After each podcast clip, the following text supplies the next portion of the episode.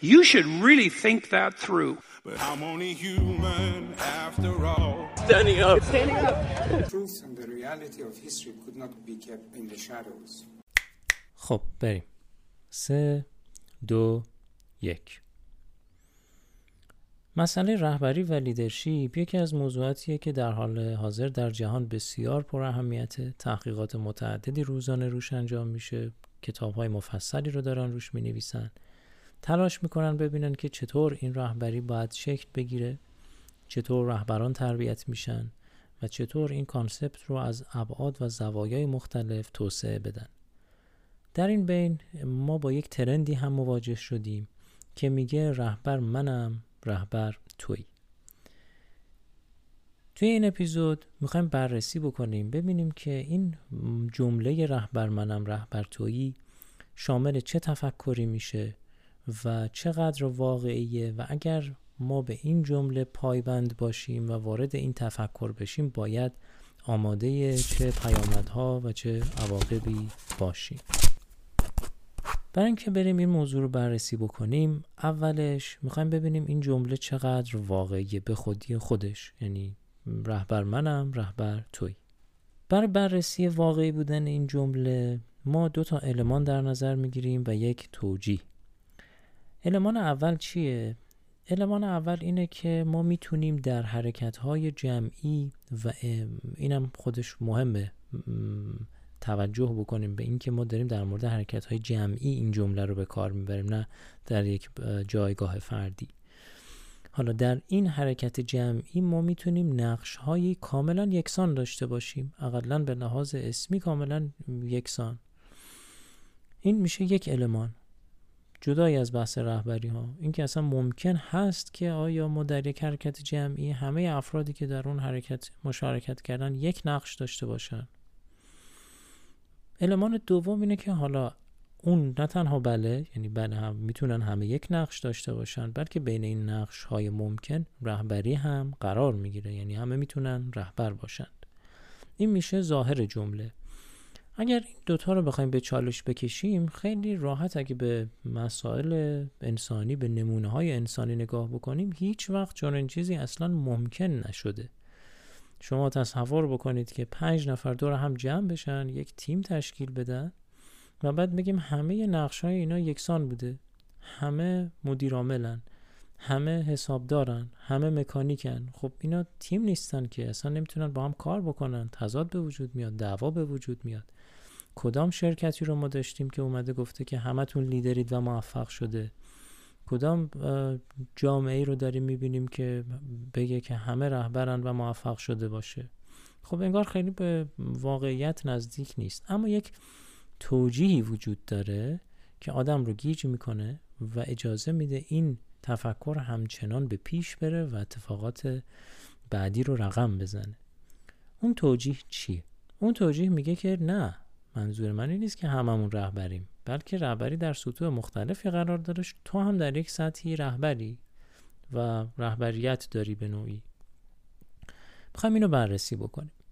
در وهله اول اگر ما تعریف نمی کنیم اینکه منظور ما از رهبریت چیه، یعنی بیشتر آدم رو یاد این میندازه که مثلا من یه چند تا خرج و دخل شخصی خودم رو دارم حساب میکنم، بعد بیام به من بگن که تو هم در جامعه نقش حسابداری داری و خب این در این حال که انگار داره به من یه چیزی میگه که درسته، ولی در این حال جمله غلطیه و من نقش حسابداری ندارم، بلکه ممکنه من یه کارهایی بکنم که حساب و کتاب داشته باشه توش. در وهله دوم اگر ما داریم سطح تعریف میکنیم برای مسئله رهبری، که خب داریم همون حرف رهبری کلاسیک رو میزنیم، به نوعی خودمون رو داریم نقض میکنیم. اونجا که میگی هم من رهبرم هم تو رهبری، بعد میگی نه سطح‌های مختلفی داره، احتمالاً جمله اصلاح میشه، میگی که من رهبر تو هم ممکنه بری رهبر یه عده دیگه‌ای باشی. بنابراین با خود جمله به تناقض میخوره و اصلا ما داریم برمیگردیم به همون ایده‌های کلاسیک لیدرشیپ. در مسئله سوم ما انگار یه تناقض و تعارفی داریم. اون تناقضه رو انگار که میشه با یه تعارفی دیدش که مثلا من رهبرم، ولی خب نمیتونم اینو به تو بگم، تو هم رهبری دیگه. حالا مثلا خجالت میکشم یا سختمه بگم که من رهبر تو قرار گرفتم، چون نمیدونم اصلا رهبری چیه، بیشتر امتیاز انگار برای من. خب من نمیتونم به تو بگم که تو رهبر نیستی، بنابراین هم من رهبرم هم تو رهبری، هرچند که در واقعیت من رهبر تو هم. این از این. و در وهله آخر، یعنی در مورد آخر که این توجیه رو میخوایم نقد بکنیم، اینه که انگار که این توجیه بیشتر فریبه تا اینکه توجیه باشه. یعنی ما انگار داریم یه چیزی رو به همگان نسبت میدیم که صحیح نیست و داریم فریبشون میدیم که چه اتفاقی بیفته که مشارکتشون رو داشته باشیم، بیان توی تیم ما، بیان به سمت ما، جذب بشن، هیجانشون رو تحریک بکنیم. این مسئله شاید در کوتاه مدت یه ذره اثراتی داشته باشه که معمولا نتایج خوبی نداشتن و ندارن. خیلی راحت میتونید به حرکت‌های جمعی که ما داشتیم با این نگاه پیش می‌بردیم توجه بکنید و ببینید که نتایجش چقدر بد شده. در بلند مدت اتفاقی رو که رقم میزنه اینه که جامعه ما دچار گیجی، دچار سردرگمی میشه و گاهن ناامیدی عمیقی درش به وجود میاد. چرا؟ چون ما همه رو رهبر فرض کردیم و کسی هم مسئولیتی نپذیرفته، نمیتونیم، اصلا نمیدونیم چی رو آنالیز بکنیم، کجا مسیر عوض شده، مسیر به کدوم سمت.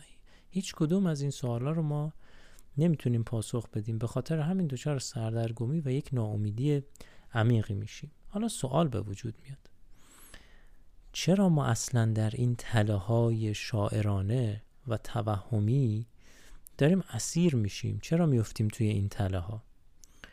اون چیزی که من فهم میکنم از ریشه‌ای ترین دلیل این ماجرا اینه که ما نگاه درستی به مسئولیت و نقش فردی نداریم.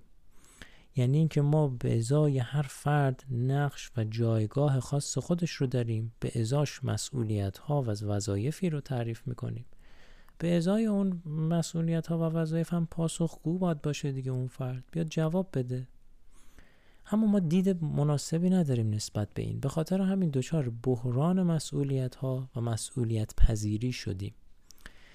نه کسی نقشش رو میشناسه و نه میدونه چه نقشی داره و نه میدونه به ازای اون نقش باید چه پاسخگویی داشته باشه. وقتی من همینجوری میتونم رهبر باشم و در حالی که نمیدونم چه صلاحیت‌هایی باید داشته باشم که بتونم نقش رهبری رو بر عهده بگیرم، مهمم نیست که اگر دارم میبینم در کوتاه مدت مثلا من دارم به یک کمک میکنم، خب آیا میتونم خودم رو رهبرش فرض بکنم؟ آیا واقعا میخواهم چون این مسئولیتی رو بر عهده بگیرم؟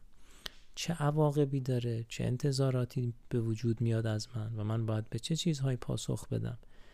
ما به این سوالها اصلا نمیپردازیم و خودمون رو وارد بحران مسئولیت‌ها و مسئولیت پذیری‌ها کردیم. نه میدونیم از همدیگه چه انتظاری داشته باشیم و نه به نقش و اثر همدیگه آگاهیم و نه متناسب با اون داریم ساختار میچینیم.